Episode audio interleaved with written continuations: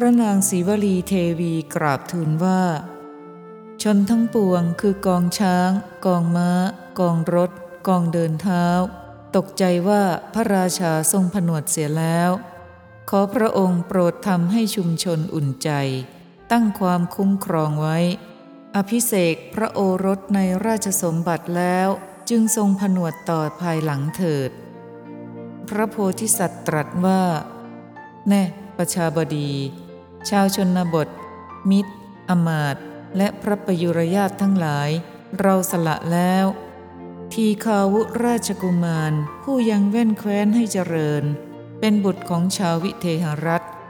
ชาววิเทหรัฐเหล่านั้นจักให้ครองราชสมบัติในกรุงมิถิลา มาเถิด อาตมาจะให้เธอศึกษา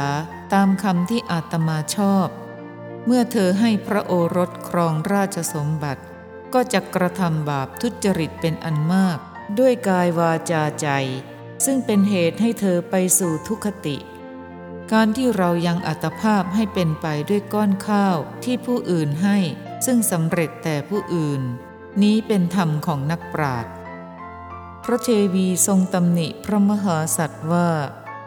คนที่ฉลาดแม้ไม่ได้บริโภคอาหารสี่มื้อ ราวกับว่าจะตายด้วยความอด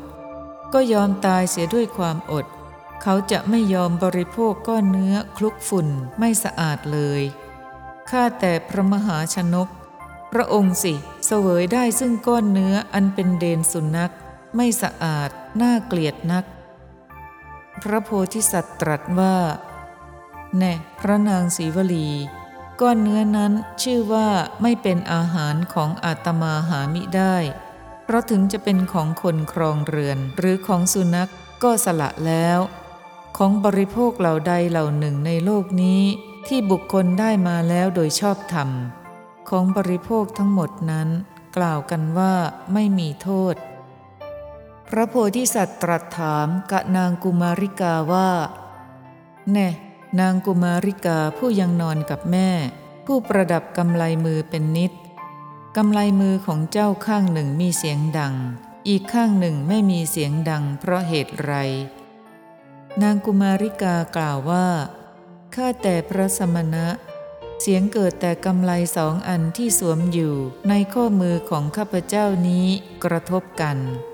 ความที่กำไลทั้งสองกระทบกันนั้นเป็นเหตุแห่งเสียง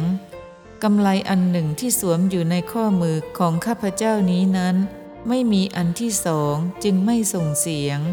เป็นเหมือนนักปราดสงบนิ่งอยู่ บุคคลสองคนก็วิวาทกัน คนเดียวจากวิวาทกับใครเล่า ท่านผู้ใคร่ต่อสวรรค์ จงชอบความเป็นผู้อยู่คนเดียวเถิด พระมหาสัตว์ตรัสว่า แน่ศีวลี เธอได้ยินคาถาที่นางกุมาริกากล่าวแล้วหรือ นางกุมาริกาเป็นเพียงชั้นสาวใช้มาติเตียนเรา ความที่เราทั้งสองประพฤติ คืออาตมาเป็นบรรพชิต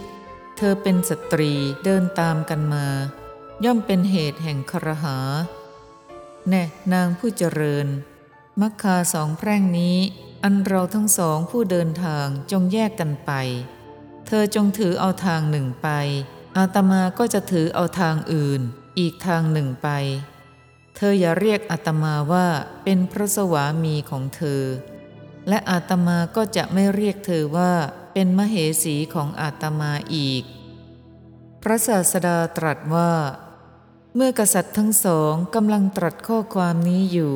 ได้เสด็จเข้าไปยังถูนนคร เมื่อใกล้เวลาฉัน พระมหาสัตว์ประทับยืนอยู่ที่ซุ้มประตูเรือนของช่างสอน ช่างสอนนั้นหลับตาข้างหนึ่ง ใช้ตาอีกข้างหนึ่ง เล็งลูกศรออันหนึ่งซึ่งคดอยู่ ดัดให้ตรงที่ซุ้มประตูนั้น พระมหาสัตว์ตรัสว่าแน่ช่างสอนท่านจงฟังอาตมา